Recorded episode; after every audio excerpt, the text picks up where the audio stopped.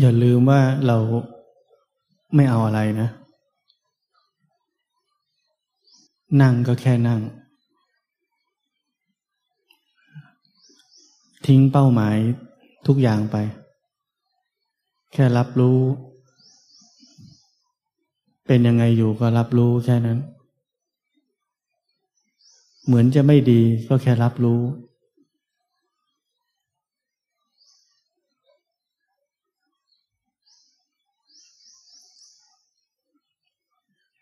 รับรู้อย่างอดทน รู้ซื่อๆ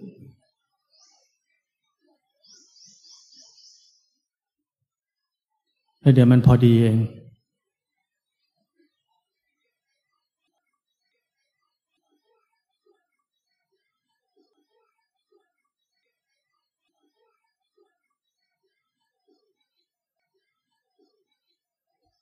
ถ้าเราเห็นตัวเองมากขึ้น เราจะพบ ความสงบที่อยู่ในใจเราเอง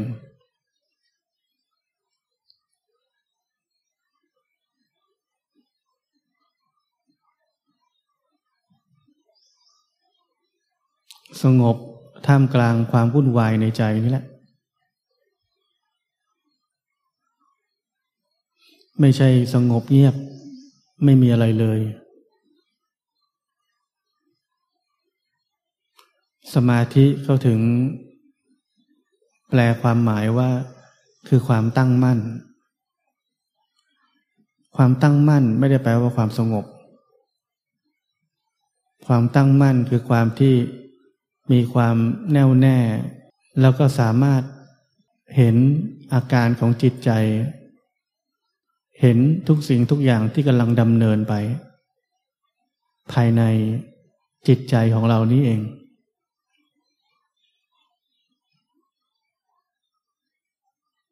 แต่ความตั้งมั่นของจิตใจนี้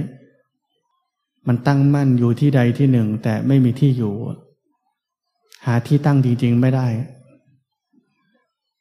ในความหมายคือ มันตั้งอยู่กับรู้นี่แหละ แต่ไอ้รู้เนี่ยไม่มีที่ตั้ง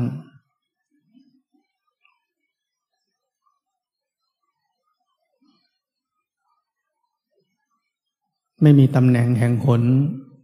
ใด ๆ ทั้งนั้น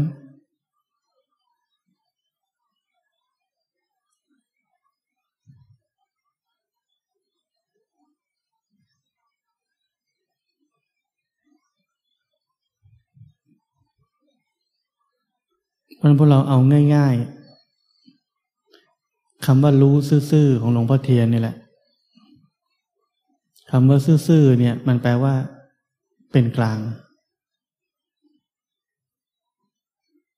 เมื่อเรารู้อะไรอย่างเป็นกลาง มันก็ตั้งมั่น เมื่อมันตั้งมั่น มันก็เป็นกลาง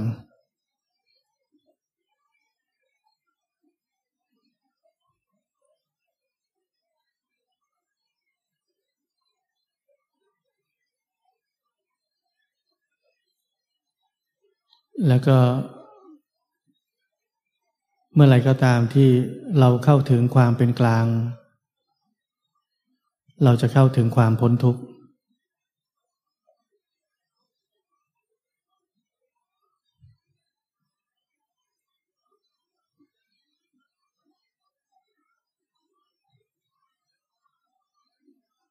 เราสังเกตว่าถ้าเราเป็นกลางกับสภาวะอะไรอะไร เราไม่มีทุกข์อะเราไม่มีทุกข์ตั้งแต่ตอนนี้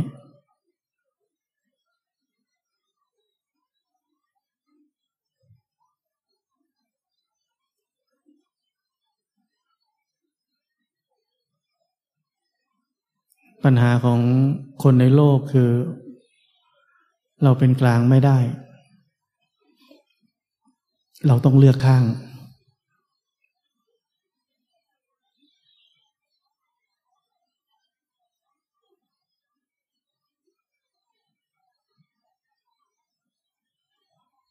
เราถูกสั่งสมคำสอนแบบนั้นมาชั่วชีวิตเนี่ย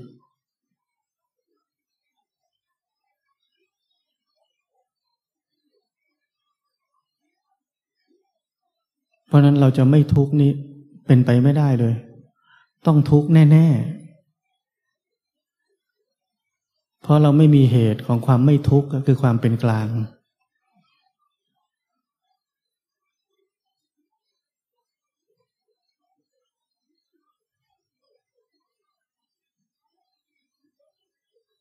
จะเป็นกลางได้ มีวิธีปฏิบัติง่าย ๆ สั้นที่สุดเลยคือ รู้ลงปัจจุบันไปเรื่อยๆ ปัจจุบันเป็นยังไง รู้เป็นอย่างนั้น ปัจจุบันเป็นยังไง รู้เป็นอย่างนั้น มันเปลี่ยนเป็นยังไง รู้เป็นอย่างนั้น ไม่เกี่ยวกับอดีต ขณะที่แล้วไม่เกี่ยวกับขณะนี้ มีหน้าที่รู้ขณะนี้ แม้ว่าขณะที่แล้วจะเป็นเหตุปัจจัยให้เกิดขณะนี้ แต่เรามีหน้าที่รู้ขณะนี้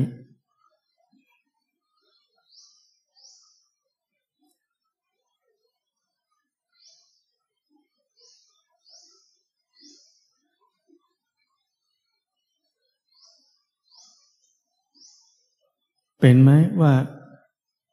อุ้ยเมื่อกี้หลงไปคิดล้วแม่พลาด เซ็ง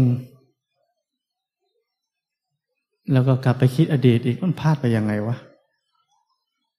เอ๊ะทำไมเป็นแบบนี้วะเนี่ยเขาเรียกว่า อะไรอาวรกับอดีต รู้ลงปัจจุบันไปเลยว่า ตอนนี้กำลัง มีความรู้สึกเซ็งรู้ความรู้สึกที่กำลังเป็นปัจจุบันนั้น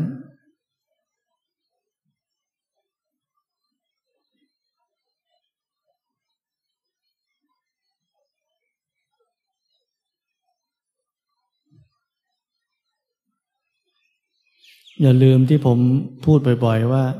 ชีวิตมีแค่ขณะเดียว แล้วหมดไป รู้ขณะหนึ่งแล้วมันหมดไป อีกขณะใหม่เป็นชีวิตใหม่แล้ว อีกขณะใหม่เป็นชีวิตใหม่แล้ว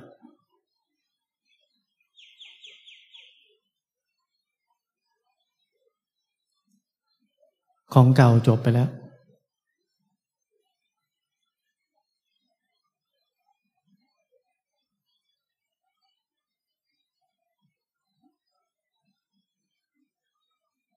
ใช้ชีวิตแบบนี้จะเป็นชีวิตที่สดใหม่ตลอดเวลา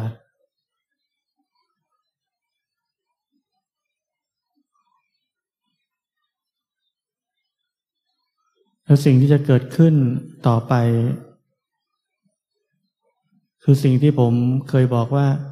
เราจะมีชีวิตอยู่กับปัจจุบันจริง ๆ เราจะไม่ใช้ชีวิตในปัจจุบัน ที่ไม่ใช่ปัจจุบัน เราใช้ชีวิตตามประสบการณ์ในอดีต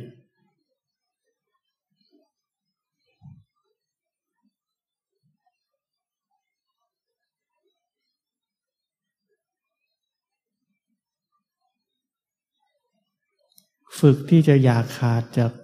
อดีตและอนาคต รู้ลงปัจจุบัน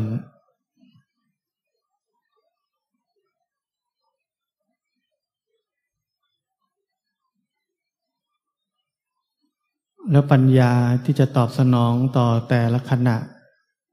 ในปัจจุบันนั้น ๆ จะค่อยๆก่อตัวขึ้น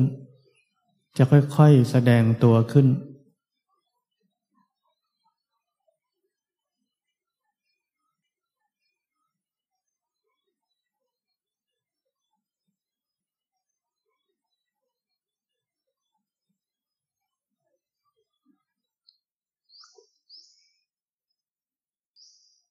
ถ้าวันนี้เรากำลังจะตายด้วยโควิด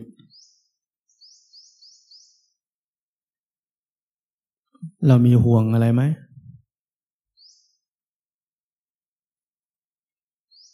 ยังมีอะไรที่เรากังวลไหม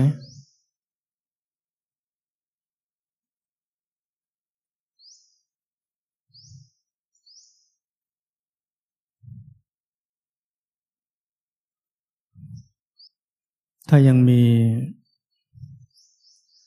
อันนั้นเป็นสัญญาณอันตราย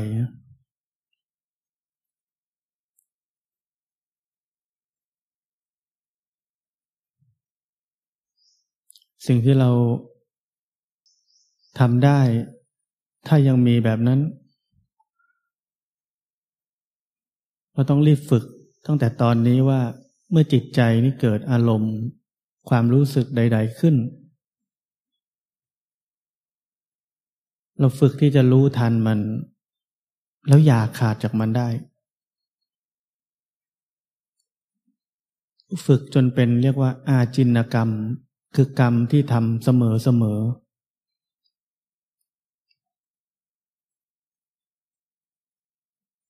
ทำจนเป็นความเคยชินใหม่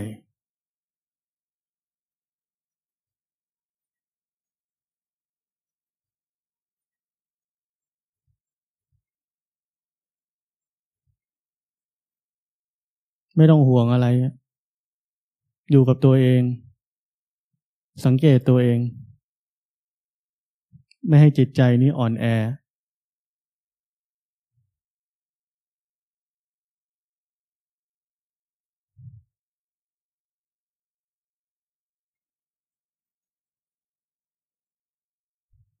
คนเราแต่ละคนนี่นะ มันมี จะพูดว่ามีของเก่าก็ได้ อันนี้มีฐานก็ได้ มันอยู่ที่เราจะไปต่อไหม เหมือนเรามาถึงวันนี้พวกเราทุกคน มันอยู่ที่เราจะไปต่อไหม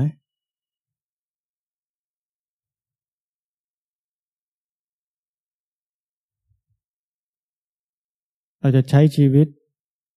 ให้เหมาะสมอย่างเต็มที่ไหม เราจะเลือกชีวิต ให้มันเด็ดเดี่ยวไปเลยไหมเนี่ย แต่ละคนเลือก บังคับกันไม่ได้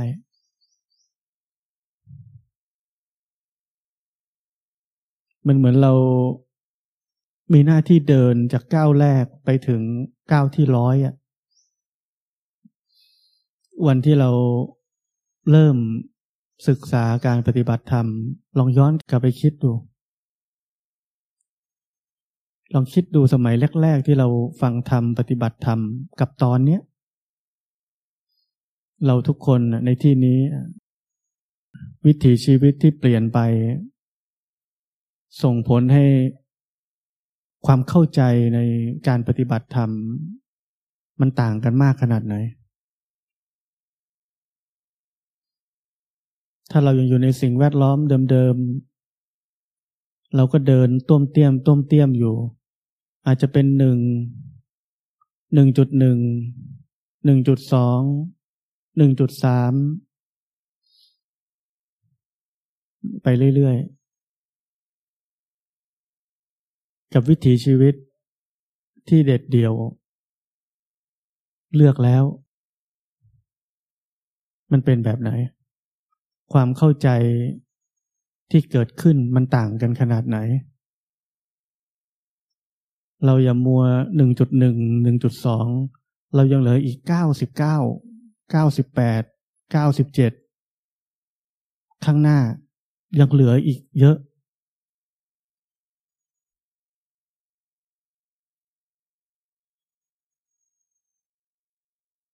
เพราะนั้นตรงนี้ต้องพิจารณา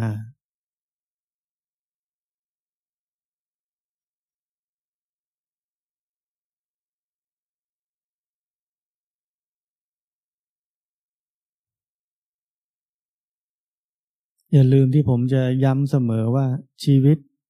ที่มีความทุกข์ เป็นองค์ประกอบของชีวิตที่สำคัญมาก ๆ ในการเจริญทางธรรม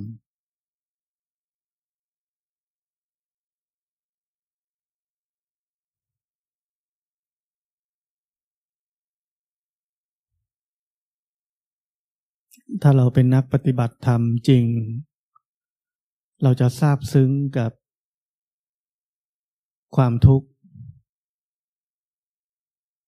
เราจะรู้สึกอยากจะไปขอบคุณในคนที่ทำให้เราทุกข์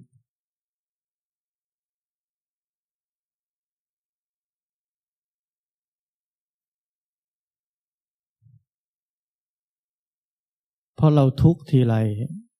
เจริญทุกที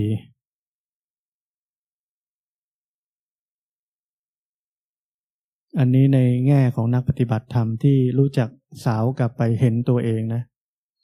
แต่ถ้าไม่ใช่มันก็เห็นประโยชน์ไม่ได้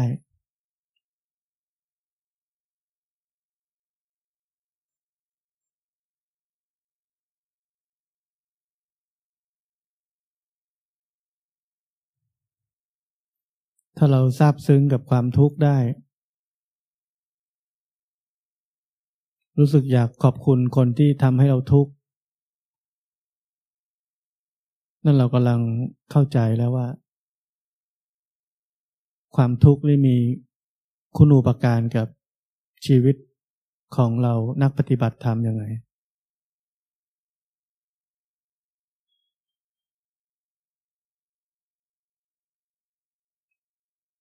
หลวงพ่อพุธนี่เคย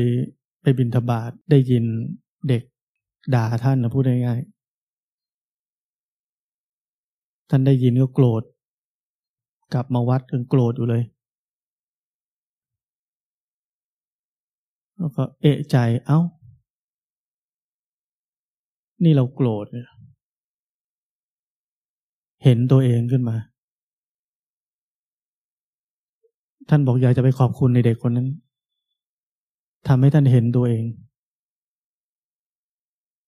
พราะท่านรู้สึกว่าอุ้ยเป็นเราเป็นพระทำไมถึงมาว่าเราเราเป็นพระเนี่ยเป็นสมมุติที่ไม่ควรถูกว่า ท่านก็ทำดีที่สุดแล้วอะไรแนวๆเนี้ย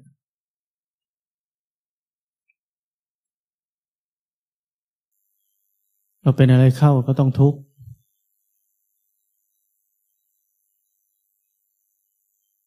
ใช้สมมุติ ไม่ต้องเป็นสมมุตินะ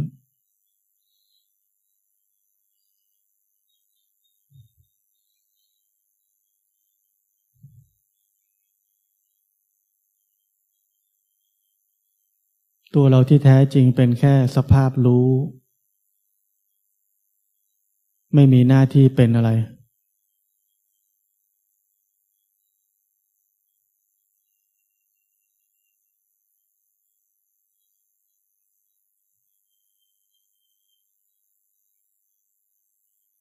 ทุกอย่างก็เป็นแค่เครื่องมือ ให้เรากลับสู่สภาพตื่นรู้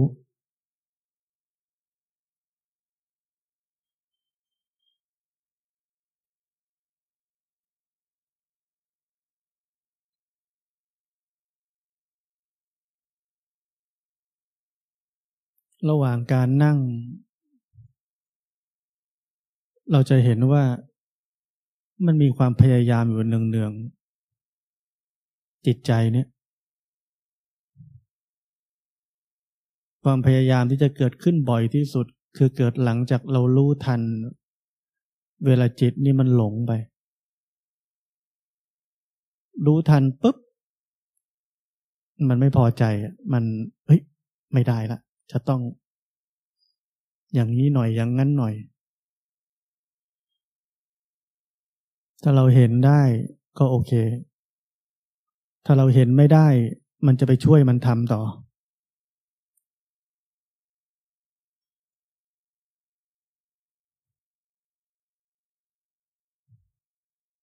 เพราะนั้นลองสังเกตอาการแบบนั้นของจิตใจ มันเป็นธรรมชาติของมัน ธรรมชาติที่อยากจะดี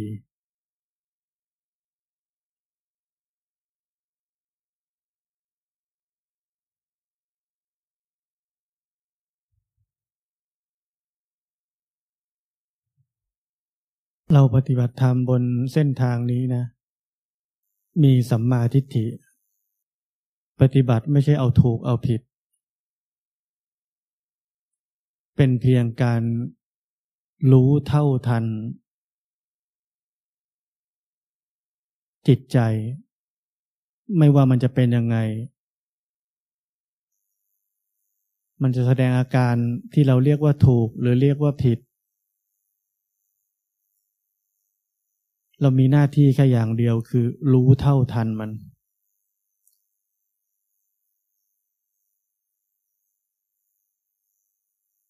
ถ้าเราถือหลักอยู่แค่นี้ มันไม่มีถูกไม่มีผิดอะ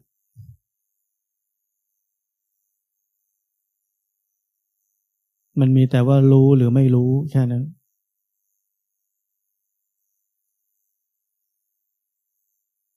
แต่หลวงพ่อเทียนว่าอะไร เมื่อเธอรู้ก็ปล่อยมันไป เมื่อเธอไม่รู้ก็ปล่อยมันไปเหมือนกัน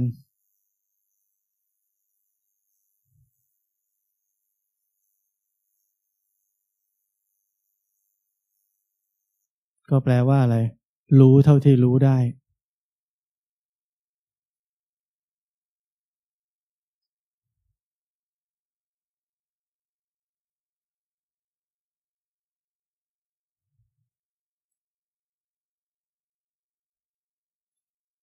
อันที่เหลือเราแค่ใช้ชีวิต ให้เหมาะสมต่อความเป็นนักปฏิบัติธรรม ใช้ชีวิตที่เอื้อต่อการมีสติ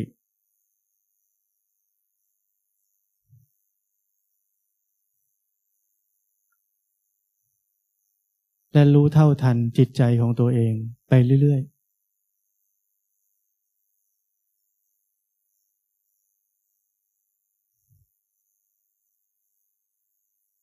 ใช้ชีวิตที่เอื้อต่อการอย่าขาดจากอดีต และอนาคต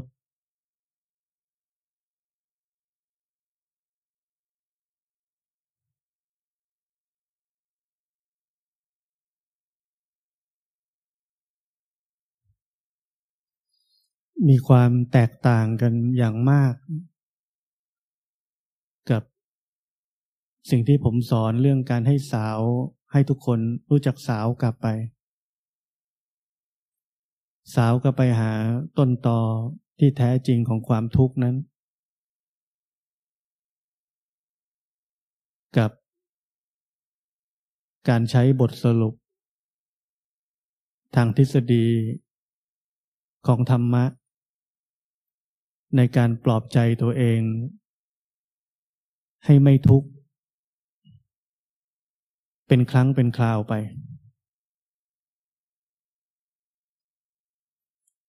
การใช้ทฤษฎีพระพุทธเจ้าปลอบใจตัวเอง มันอยู่ในข่ายของ positive thinking คิดบวก แต่ไม่ได้เกิดความเข้าไปในใจด้วยอย่างแท้จริง เพราะอะไร เพราะไม่ได้เกิดจากการเห็นสภาวะ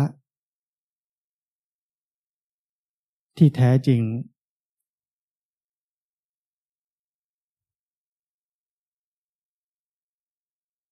ตรงนี้มีความใกล้กันมาก แต่ต่างกันฟ้ากับเหวเลย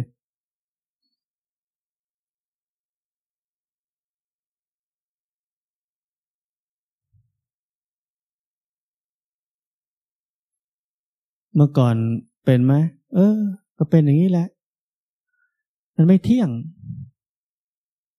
โลกมันก็เป็นอย่างนี้แหละ คนมันมีมิจฉาทิฏฐิ เออมันเป็นอย่างนี้แหละ เป็นไปตามเหตุปัจจัย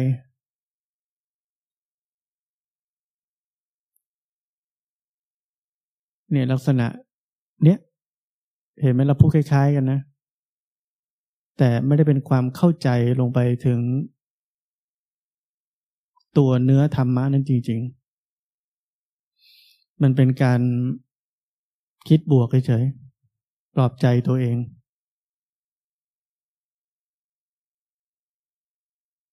แต่การรู้จักสาวกลับไปจนเจอต้นตอของความทุกข์ ในขณะที่เราเป็นทุกข์อยู่นั้น ค้นลงไปในใจของเราเอง ค้นเจอธรรมะในใจเราเอง แล้วพอดีมันตรงกับคำสอนของพระพุทธเจ้า นั่นถึงเกิดความเข้าใจในธรรมะ เกิดความแจ่มแจ้ง ในทุกนั้น ๆ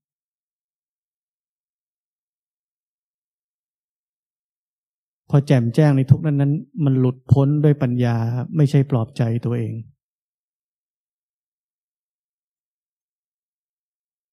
มีปัญญาเห็นแจ้ง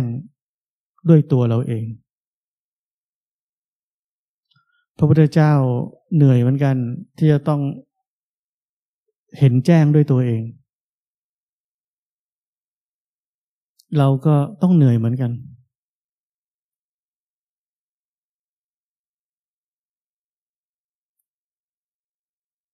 เราจะเอาง่าย ๆ อย่างเดียวไม่ได้